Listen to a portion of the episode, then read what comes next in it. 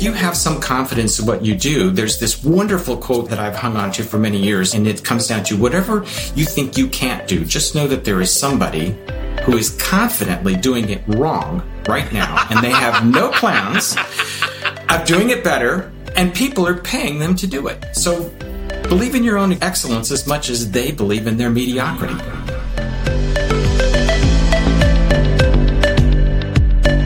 Welcome to Lead with Your Brand, the podcast that explores exceptional career success stories, inspiring and insightful personal brand journeys that answer the question, are you coffee or are you Starbucks? Fascinating conversations with leaders about their career breakthroughs from entertainment, tech, media, and more. You'll learn how they've turned up the volume on their brand to unlock success. Firsthand, uncensored, and real, as told by people who've been there. And plenty of inspiration and practical tools to help you lead with your brand every day as you drive towards your next career breakthrough. And now, here's your host, personal branding expert, diversity advocate, and keynote speaker, Jason Patria. Hey everybody, Jason Patria here, and you are listening to the Lead with Your Brand podcast, which is the podcast for folks just like you who are looking to turn up the volume, show your value, and lead with your brand to your next career breakthrough. Well, we have an amazing show today. I've got one of my buddies, Mark Stanley, who is a customer experience designer, performing as a healthcare industry executive for Genesis, and he's also the author of the book Experience Design for Customer Service, How to Go from Mediocre to Great. But before we get to Mark, let's talk a little bit about your brand and some of the things that you should be doing right. You know, the big thing that I think about in branding is it's all about differentiation. That's right. You've got to stand for a distinctive position, just like all of those great consumer brands that you consume stand for a distinctive position. Now, I always think of this in terms of going shopping for those necessities. Now, we know in our world, there are big box stores like Walmart and Target. And at the end of the day, we could kind of say they do the same stuff. They sell shampoo and clothes and all sorts of products from diapers to food, right? They're those big box retailers. But why are they both successful brands? Because ultimately, they stand for a distinctive position. You know, if you walk into a Walmart store, you're typically walking in there for their distinctive position that they are going to deliver you the lowest price anywhere in your neighborhood, right? That's their mission. That's what they stand up for. That's what their brand is centered around. But if you're walking into a Target, you're probably walking in for a different reason because their distinctive position is all about having cool brands that become within reach, right? They are trying to provide you all sorts of great choice and cool clothes that you want to show up in and cool brands that you want to be associated with, all at a price that you can afford. And we see that show up in their T V commercials, but all the way towards the experience that we have when we shop in the store. So I like to say most people are neither only a Target shopper or a Walmart shopper, right? Most people actually consume both brands because they're going over to their clear area of expertise when they need that. So that's my question for you. What is your distinctive position? What is your clear area of expertise? And you know what? It's got to be more than your job title, because at the end of the day, every single one of us has a job title, but there are oftentimes ten, twenty, hundreds, if not thousands of people with that same job title in our company.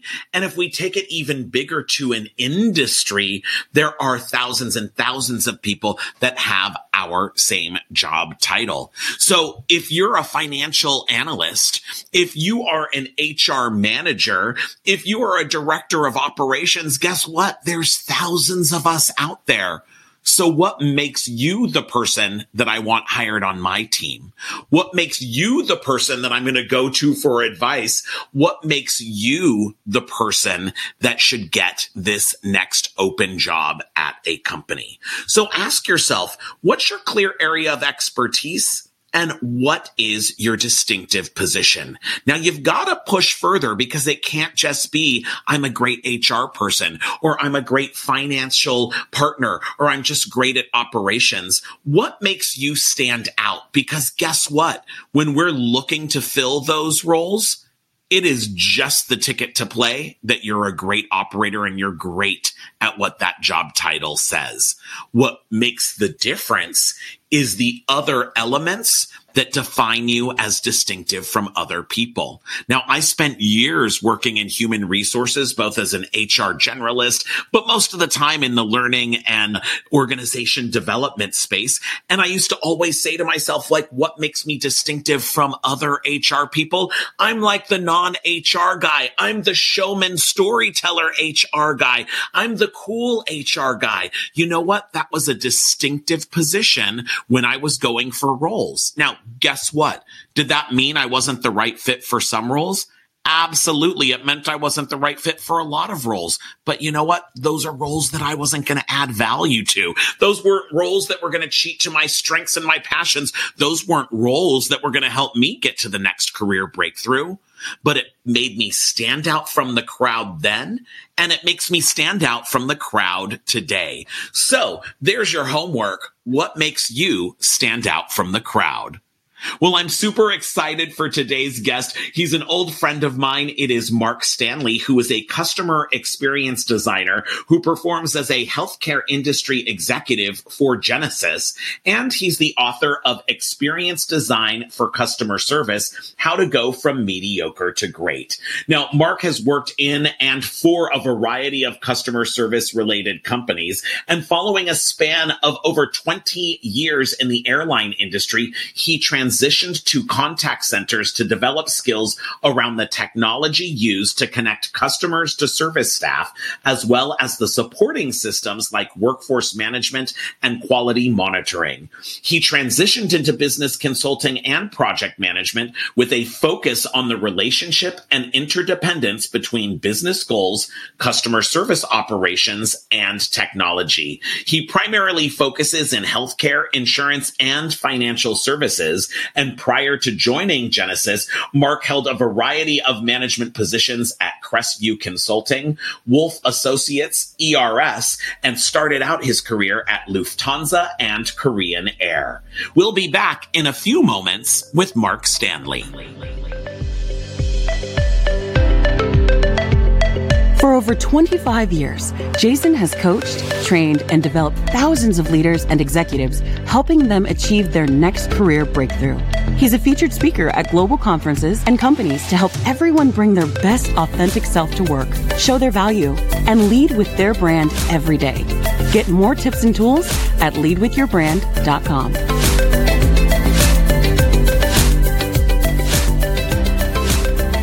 And we are back. I have an amazing guest today, an old buddy of mine. It is Mark Stanley, who is a customer experience designer for Genesis and the author of Experience Design for Customer Service, How to Go from Mediocre to Great. Mark, what is going on today? Oh my gosh, everything including the rent. That never stops. It never stops, right, Mark? But let's dive right in, because I always ask people how they introduce themselves in terms of who they are and what they do. But I've just got to ask, how do you do that when most of us have no clue what a customer experience designer is? Uh, well, yeah, imagine that. So even even people like my mother, when you when when I hear her tell people what I do for a living, most of them have no idea. And and so generally the way that I try to describe that is to say, look, I'm trying to be the voice of the customer. So every one of us deals with a customer service experience of some kind on a daily basis, and most of it's pretty awful. I try to be you. So if I have an audience with a senior level executive at a company, I'm trying to go in there and say, this is all nice, But let me tell you what the real world is all about. So I'm your voice. I'm your advocate. Uh, you've given me agency to go in and speak on your behalf when I'm meeting with senior execs. And then part of what I'm trying to do is to say, you know, it doesn't have to be this hard. The question I always put to senior execs is, why do you make it so hard for people to give you money? Exactly. And now, Mark, you specifically focus in the healthcare industry. So talk to us a little bit about the work that you're doing there. Well, so I do now in healthcare. The last couple of years, I've been uh, largely focused in, in healthcare. Prior to that, it was pretty much a dog's breakfast. So you name it, whether it was financial services, insurance, transportation, things like that. But in the healthcare space, uh, particularly what I'm trying to do is when you think about healthcare at an arm's length, most of us have very low, the average person has very low literacy rates around healthcare. We kind of go through the motion, but very few people have a very good understanding of what it really takes to get something done. And so when you think about it, if I can go in there and be your voice and say, look, again, it doesn't have to be this complicated for me yeah. to get well, to feel better, to live a better life. How exactly. can I do that? And that's what I'm all about, is to go in there and say, look, you're you're making it a, a lot more difficult than it needs to be. Now, some of that is regulatory, and they're not going to have a lot to say about that. But a lot of it is just poor design yeah. and old habits. So how do you go in there and challenge people on old habits and say, stop it? Yeah. How cool is that? So I love that you're all about like making it easy for us as consumers, right? to, to, to pay and get value from companies. But tell me, when you look back over your career, how did you even get into this? Or what were some of those career breakthrough moments that you had that helped get you to this place of great advocacy and design and, and being an executive in the space? Well, I think it, it comes down to a couple of basic things. Like many people, I went through transitions. I started out as a staffer in, in doing a, a largely customer service related functions. I worked um, in the airline business for many years, dealing with customers, passengers face to face and trying to, you know, solve the problems that they're dealing with on a day to day basis. At some point, like everybody else, you get this brilliant idea. Hey, wouldn't it be great to be a manager? And so then you, you know, you take that manager's job and then you realize, oh, Oh, now the thing about that, though, is that it's a com- it's same job, same place, same company, same problem, but completely different perspective. And so now what you have to do is develop a set of skills that say, how do I look at the same problem from a different angle? Because now I've got a budget to deal with. I've got headcount issues. I've got other financial metrics and things that are M B Os, for example, that I'm held accountable for. And then the third transition was when I went into consulting. Yeah. Because now what you have to be able to do is to say, uh, how do I go in there? And it's it's the hero's journey, isn't it? It's the yeah. same story we see. If I'm going to come in as a consultant, it's not about me. It's about you. So part of what I have to be able to help you do as your guide is figure out what the solution is to the problem. So I think there's there's the, the concept of transitioning was a real breakthrough thing for me in multiple ways. I think the second thing is, at a certain point, like many of us, you get to this stage where you think, am I legit? It's the imposter syndrome thing. Do yeah. people, am, am I really, I know words are coming out of my mouth, but are these words meaningful, right? Um, but I think at some point, if you have some confidence in what you do, there's this wonderful quote that I've hung on to for many years, and it comes down to whatever you think you can't do, just know that there is somebody who is confidently doing it wrong right now, and they have no plans of doing it better, and people are paying them to do it. So believe in your own excellence as much as they believe in their mediocrity. Yeah. So, right? Mark, so once you've done that, right, now, now you kind of break through that own level. Yeah. Yeah. So, Mark, t- talk to me a little bit about imposter syndrome, because I know people come and talk to me or ask me about that all of the time. So I'm curious, what was one of those moments in your career where you were sitting there and you were like, uh, I shouldn't be here? And then what did you do about it? Oh, I think if we're brutally honest, that happens to many of us on a regular basis, particularly if somebody brings you in the room and says, we've we've brought somebody in here who is an expert on customer service. And you know what I have to do is put my hand up and say, I'm not. You know what? Expert is my doctor. He had to go to medical school for eight years and he has to take a test and be certified and all that. My expertise is based on experience. Mm. Okay. And so part of cu- trying to overcome that imposter syndrome is to say, If I'm able to take a statement that I'm going to put in front of you, can I unpack that and really understand it at a very deep level and then build it back up again? And now suddenly I have confidence in what I'm doing. And that, I think, is what helps you overcome that imposter syndrome, is to say, do I really understand this? Do I have a referenceable place that I can look to that guides how I think? Yeah. Yeah. Now, Mark, you and I both are huge fanatics and obsessed with the airline industry and flying and collecting memorabilia. And you spent so much time, right, in this very customer focused uh, segment, uh, uh, segment of our economy. Talk to us a little bit about how did you even get into customer service working in airlines, and, and, and what did you learn working there?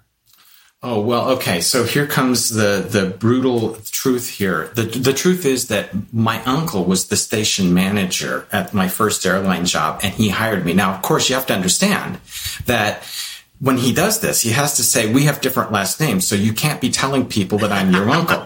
And I'm not, you know, I'm not stupid. I can figure that out, right? But it, you, you learn very quickly that you, you have to look the other direction when you see him coming down the hallway in the airport, because if people see you saying, hey, you, you're coming for dinner on Sunday, then suddenly they put two and two together. Yeah. So it was kind of by accident that I got into it, but I had always liked the the concept of the aviation business. I'd always admired his career, and I'd always thought, wow, that sounds so exciting to be able to do that. And then once you get into it, you're like, oh my gosh, it's one of the reasons you see people go in there and do it for as long as they do at minimum wage, is because it is an addictive business to be in. Part of it, there's a huge adrenaline rush. Think about yeah. it. Every time that plane pulls up to the gate, you can look down at your watch and you can say, it's a seven thirty-seven. I got forty minutes on this thing. I got to get everybody off. I got to get the plane cleaned. I got to get food on. I got to get everybody back on. I got to get the right bags and the right people on the right airplane, and nothing can go wrong. Start. And so, you know, it's, you get this massive adrenaline rush every single time. And then, you know, your goal is, I want to get the flight away on time so that I'm not doing delayed reports or anything. But it's also a personal sense of pride. Yeah. And, but it's, a, it's, believe it or not, it's the exact same adrenaline rush that people get when they're gambling. Mm. Wow. A lot of similarities there. Yeah. So, Mark, tell me, how did you move from working in the airline industry to then going into consulting and leading consulting practices? That part is actually not as strange, because what happened was, ultimately, I ended up working in the reservations office at Lufthansa. Mm. And there I learned, all, I, I, I went in there, and in, in not surprisingly, I, I was a res agent there. And, and the manager that I worked for at the time, after me being there for a while, kind of said, we're not quite sure what to do with you. You're not, you're a very good res agent, but there's a lot more going on here that we need you to be doing. And so they moved me into a, an open position that they had to take on all of the technology there. And so they were willing to send me out, get me trained and all that, which I did. And then once I learned all the technology, the next step was, one of the vendors that I had been working with at that point came along and said, hey, there's this opportunity for you to go and take on a whole operation by yourself. Are you up for it? Ooh. And I was, I was, you know, young. I was like thirty at the time. And I thought, well, I guess, well, hey, why not? Let's go, right? let's and, do it. And let's go do it. And then that kind of parlayed itself into the consulting side of it, ultimately, you know, where you could take all of that stuff that you learned through the years and now go out and start sharing it uh, with other people. So that's yeah. that was a more logical path. Yeah. And, and then, you know, now as a customer experience designer, you decided that you were going to become an author too. So tell me a little bit about the book Experience Design for Customer Service and how to go from mediocre to great. So what that really comes down to is, um, you know, at some point you sit back and you think to yourself, I've been doing this for a long time. And once you're past the imposter syndrome thing and you think to yourself, I've trialed some of these concepts in many places and I know what I know. So now I have to sit down and, and you have a chance here. A lot of people will talk a good game and they can they can say the right thing at the right moment.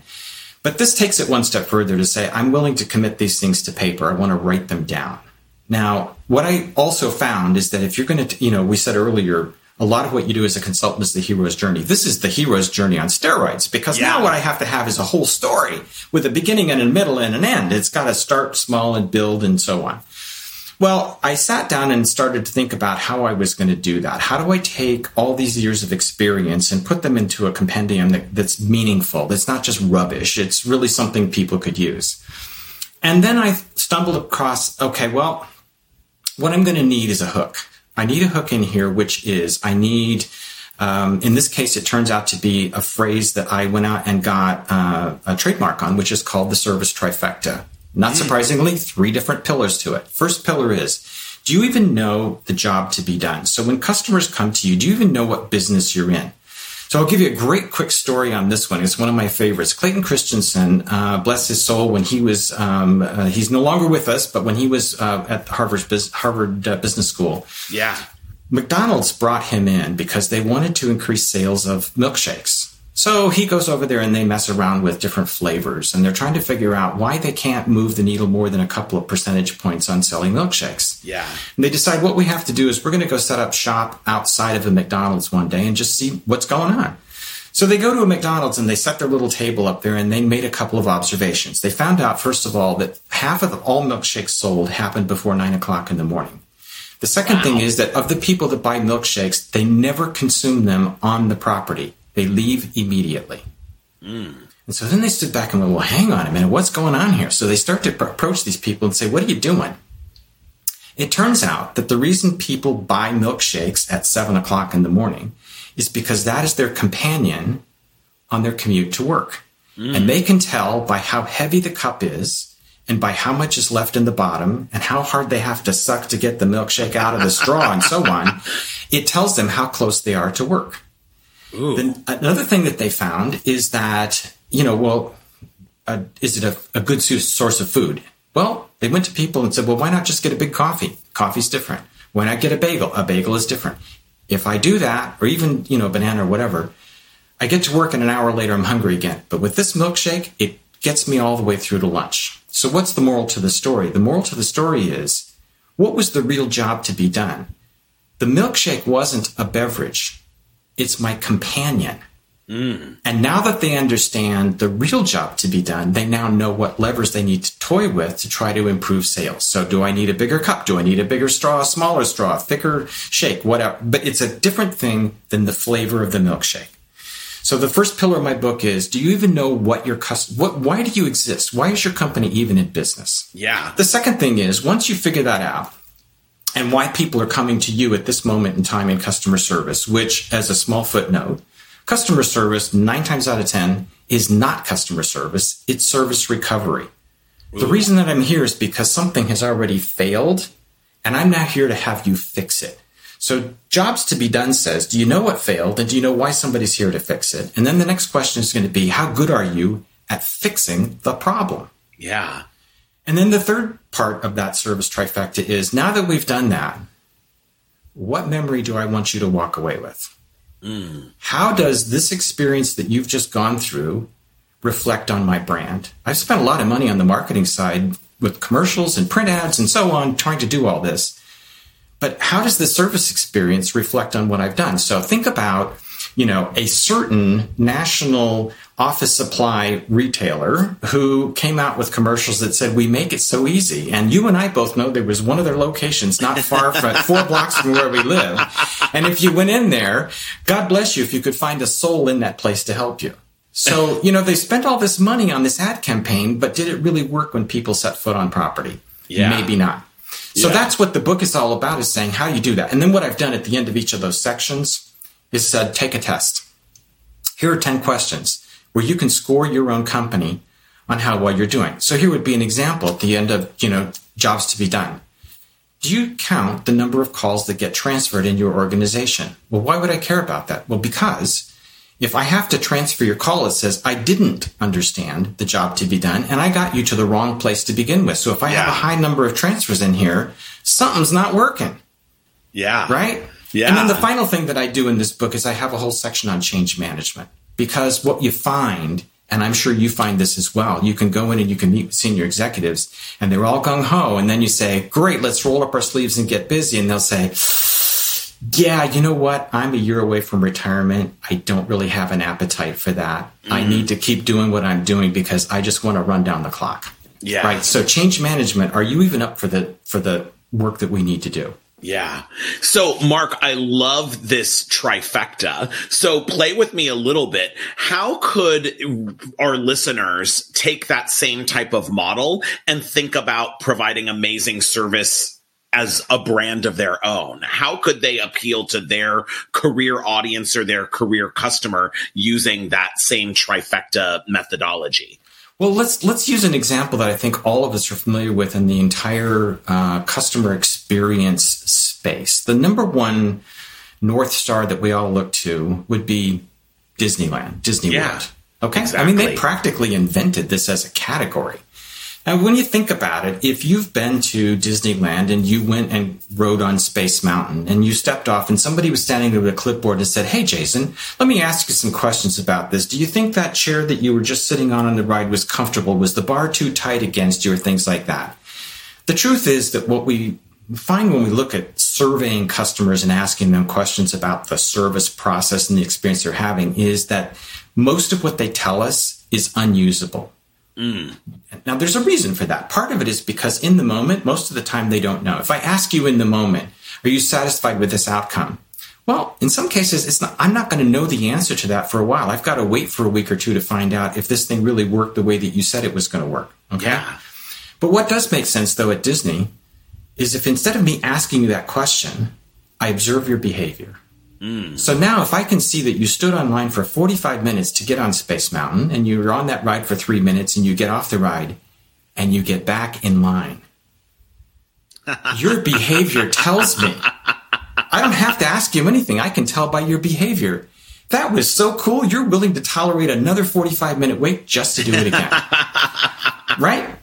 So I exactly. think part of where I'm going with the, the, the answer to your question is be curious.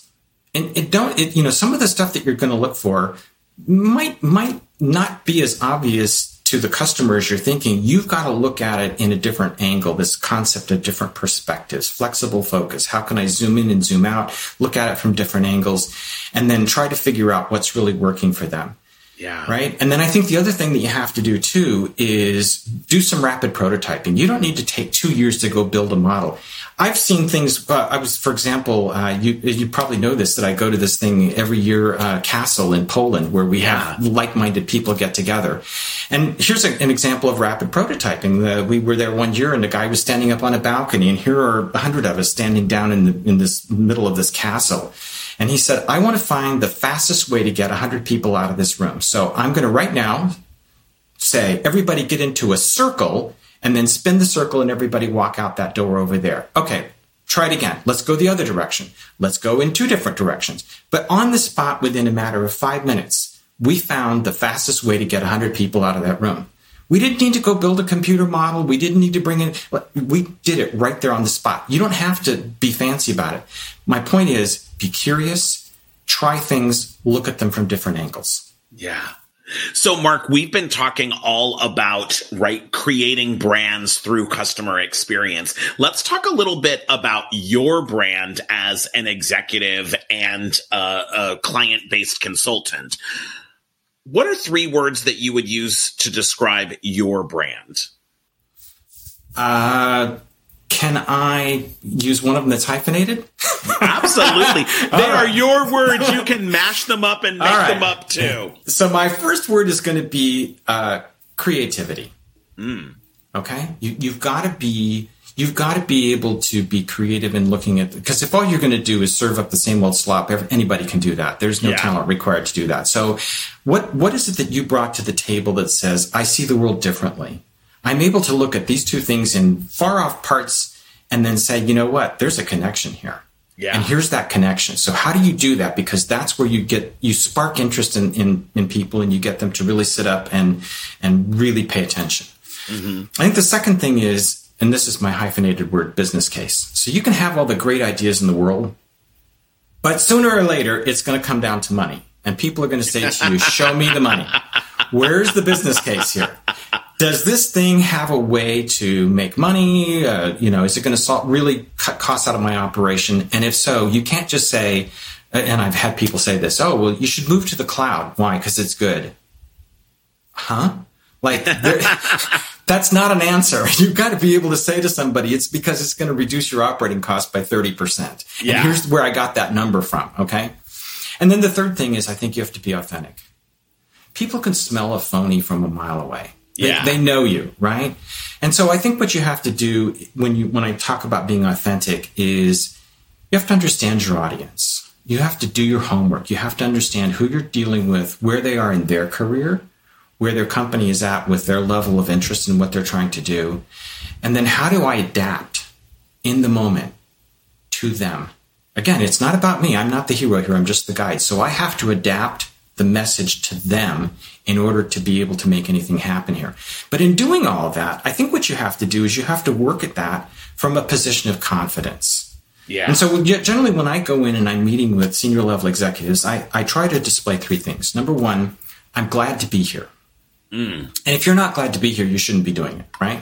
Exactly. The second thing is I'm glad you're here. Mm. I'm looking forward to working with you. But the third thing is, I know what I know.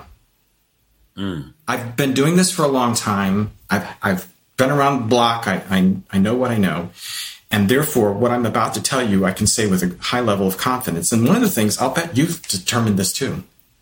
People crave confidence. Yeah. They crave confidence.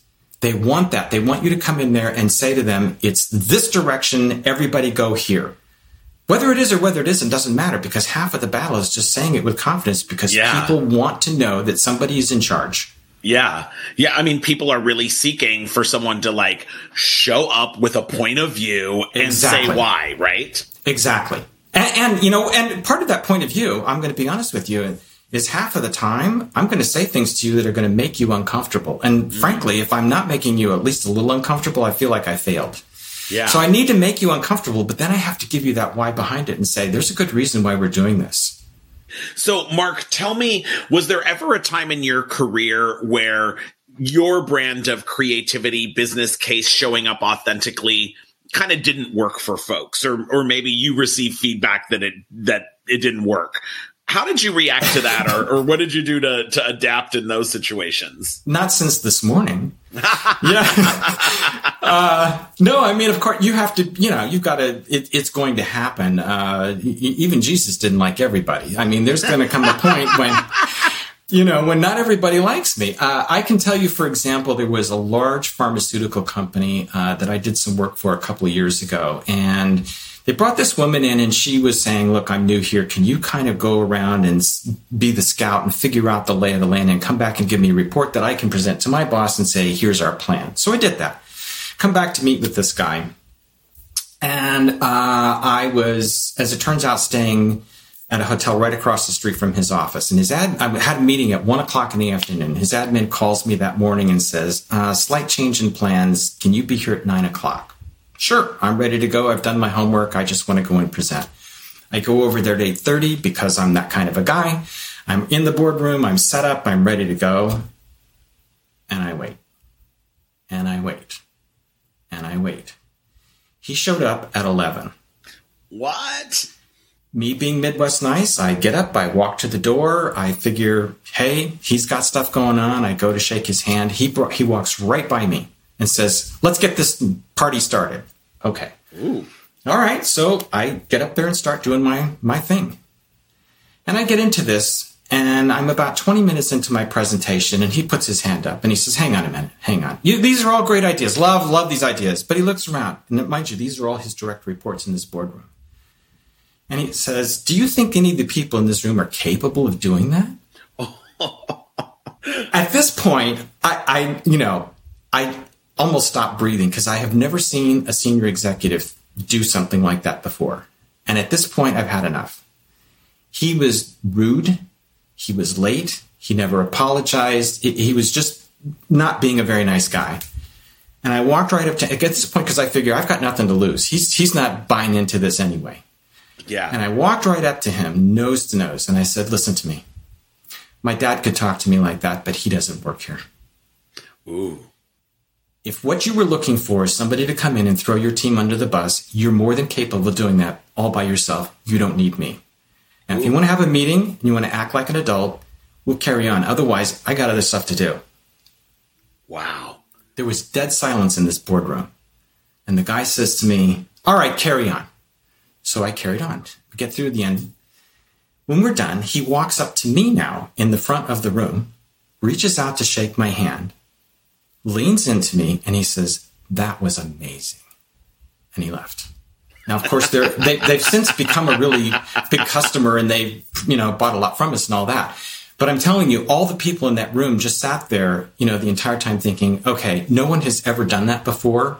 Mm. No one's ever challenged him before. And thank God we finally had an advocate that stood up for us. Wow. Wow. So to your point, does it always work? Well, no, but that's one of those times when I just figured I've got nothing to lose, and I'm, you know, I'm just done playing with you. Yeah. Yeah. And I guess that was, that's the authentic Mark coming through. There it right? is. You asked for authenticity. There it is. And so, Mark, talk to me about this authenticity piece, because I know this is a challenge for folks. How do you remain sort of authentic to your point of view and your recommendation and who you are as an expert, and still flex to the audience? What's that tightrope walk? Well, isn't it, first of all, starting by saying, do I even have a good story here? I mean, do the pieces fit together? Is this logical? Does it make sense? Is this the right story for this company, this person, this this mission that we're on? Because if it's not the right story, you're just going to be spinning your wheels. You're never going to get any traction. Yeah. Has have I made it clear that you are the clear hero here? Do you do you get that? Do you understand that you're the hero, and and that's how the story is going to play out with you as the hero? It's not about me; it's about you. So I think that's that's number one. I think the second thing is is I'm from the Midwest, and we call it Midwest nice, right?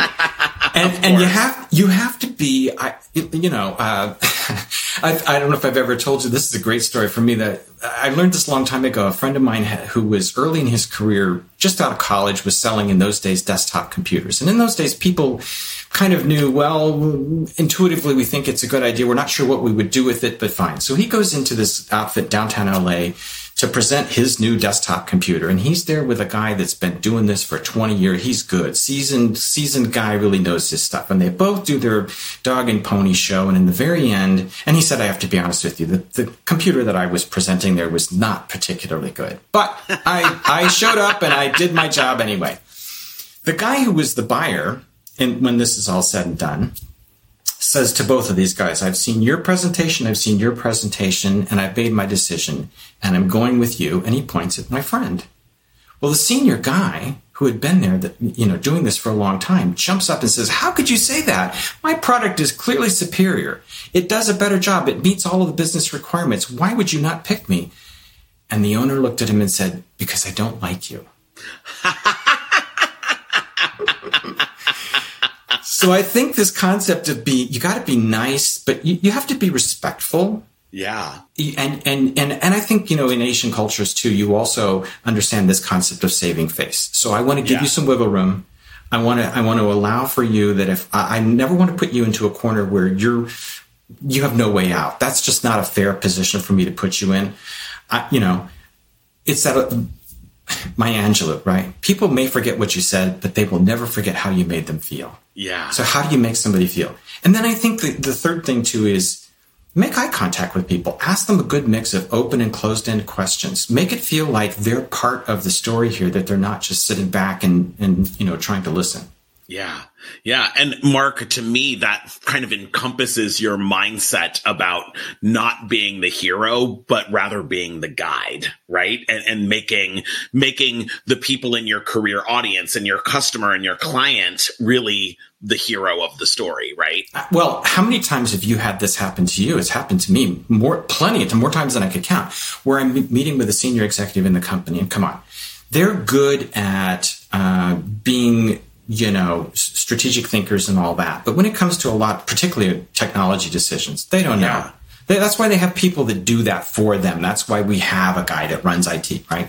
I've had those people in, you know, they'll invite me in the room and they'll have I T give their presentation. And then when they leave, these senior execs will look at me and say, tell me what to do, right? Mm-hmm. I trust you. I know you know the answer to the question. I need to be the hero here. So give me the answer, and it's like, and you do, right? And so then yeah. they walk out of there and they think to themselves, okay, so now they can sound like they're doing it from a position of confidence, and that's what makes them attractive. Yeah, right? Yeah. and to me, it's really all, it all comes back to how people need to brand themselves too, right? Sure. We can market ourselves and talk about how great we are on LinkedIn and our resume and our C V and have a beautiful headshot. But if you show up the opposite way, right, that's the feeling that people are left with, right? Is how did you act in the meeting? Yeah. And, and also it, it says, do I even understand what my brand is about? So if you, you know, Daniel Kahneman, for example, has done a lot of work around the peak end rule and yeah. what are the, the, you know, the, when you look at the peaks and the valleys and the experience that a customer is going to have and how does that tie back to the brand? So let's come to a brand that you and I know a lot. We we're very, very fond of, Starbucks. Yeah. So if I go to Starbucks and I look at the, you know, customer experience when they're going through a typical Starbucks store and I say, what are we going to ask them? We're going to measure things like, do I like the smell when I walk in here of coffee beans? Do I, do I like the taste of the coffee? Do I like the barista? All those things, right? Yeah. And you're going to get high notes on that. But when I say waiting online to get my coffee, low, low notes, long line, low notes, bathrooms, low notes. But here's the trick. Starbucks looked at that and they they said, well, you know, the deal is that if we went in and we put in gold-plated taps in the bathrooms, we're not going to sell one more cup of coffee. People aren't here for the bathroom. They're here for the coffee.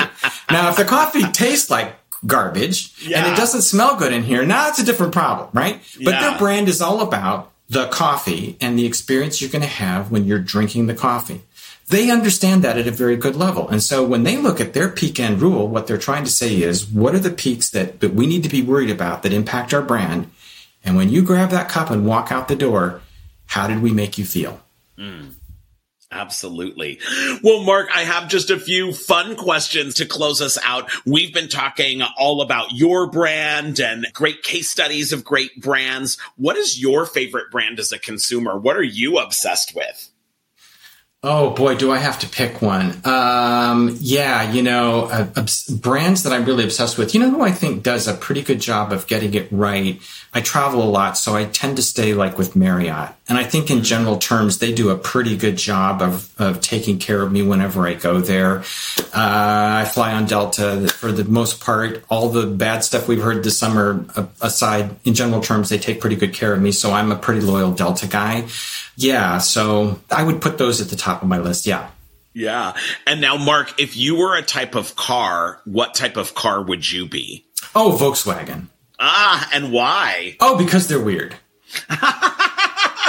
You know, they're funky. They have character. Uh, th- those of us that, that grew up, you know, my first car was a Beetle. Actually, I've had like three of them. Uh, and they're, they're, you know, they're just, they, they speak to a different audience. Mm.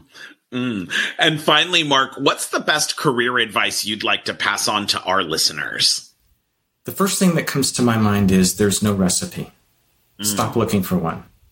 Mm. You see this all the time with people that cling to M L Ms and things like that. All I have to do is get enough downlines and I'm going to be, there's no, there's no recipe. So, st- so stop, you know, if you want to do this, it takes hard work. Uh, there's, yeah. there's a, you know, my, my dad was in construction. There's a phrase that they like to use over there. Just because you know the tricks of the trade doesn't mean you know the trade. Ooh. You've got to, you've got to roll up your sleeves and get in it. I think the second thing is, is always be relevant. Mm. Understand where your own bias is, and we all have it. Try to work with that, but be relevant. You have to adapt and, and, and, you know, be, be delivering messages that people actually want to hear. And then I think the third thing comes back to all this concept we've been talking about branding. Memory is the hallmark of experience. Mm. So what memory do you want people to have of you when they walk away? Yeah. Well, Mark, I love that. Uh, I know we're going to have an amazing memory uh, of this conversation and uh, listening to this week's episode. Mark, thank you so much for stopping by the show. Thanks for asking me. This has been a ton of fun. Of course. Uh, and we'll be back in just a few moments with my final thoughts. Are you tired of not being recognized for your work? Are you ready to rise above the rest and accelerate to the next level? The Lead With Your Brand Career Breakthrough Mentoring Program will help you take control of your career, develop your own unique brand, and catapult you to a whole new level of success. You are a top performer, and the Lead With Your Brand Career Breakthrough Mentoring Program is what you need to get you there. Visit lead with your brand dot com to learn how. And we're back. I just loved our conversation with Mark. You know, I can just geek out about systems and branding and how we interact with folks. You know, the cool thing that Mark does is he really thinks about the customer journey. And that's something that we all should be doing too.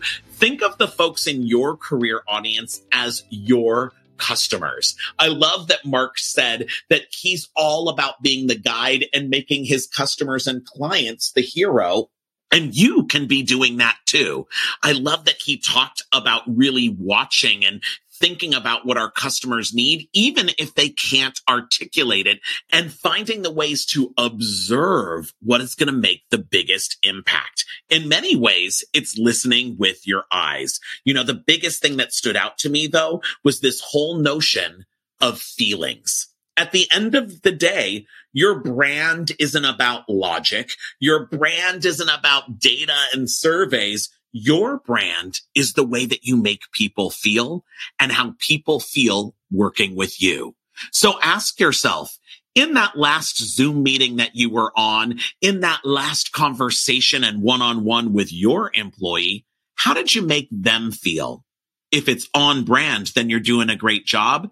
If not, now's the time to peel the onion and identify those behaviors that you can change. Because while you might not be able to change that label, you can certainly change those actions and behaviors in terms of what people see you do, hear you say, that ultimately drive their feelings and memory about you. Well, that's our show for today. If you loved our conversation, make sure that you are following us on iTunes or wherever you get your podcasts, and we'll deliver a brand new show every single Tuesday. Check me out on LinkedIn and social media. I'm at Jason Patria on all platforms, and I love to share tons of tips and tricks on how you can lead with your brand to your next career breakthrough. Most importantly, in your career, don't be a boring old commodity like coffee. Make sure that you are a distinctive and super premium brand like Starbucks. You've been listening to Lead with Your Brand, the podcast that explores and uncovers exceptional career success stories and inspiring personal brand journeys with your host, personal branding expert, diversity advocate, and keynote speaker, Jason Patria. Remember to subscribe on iTunes or wherever you get your podcasts. Visit us at lead with your brand dot com.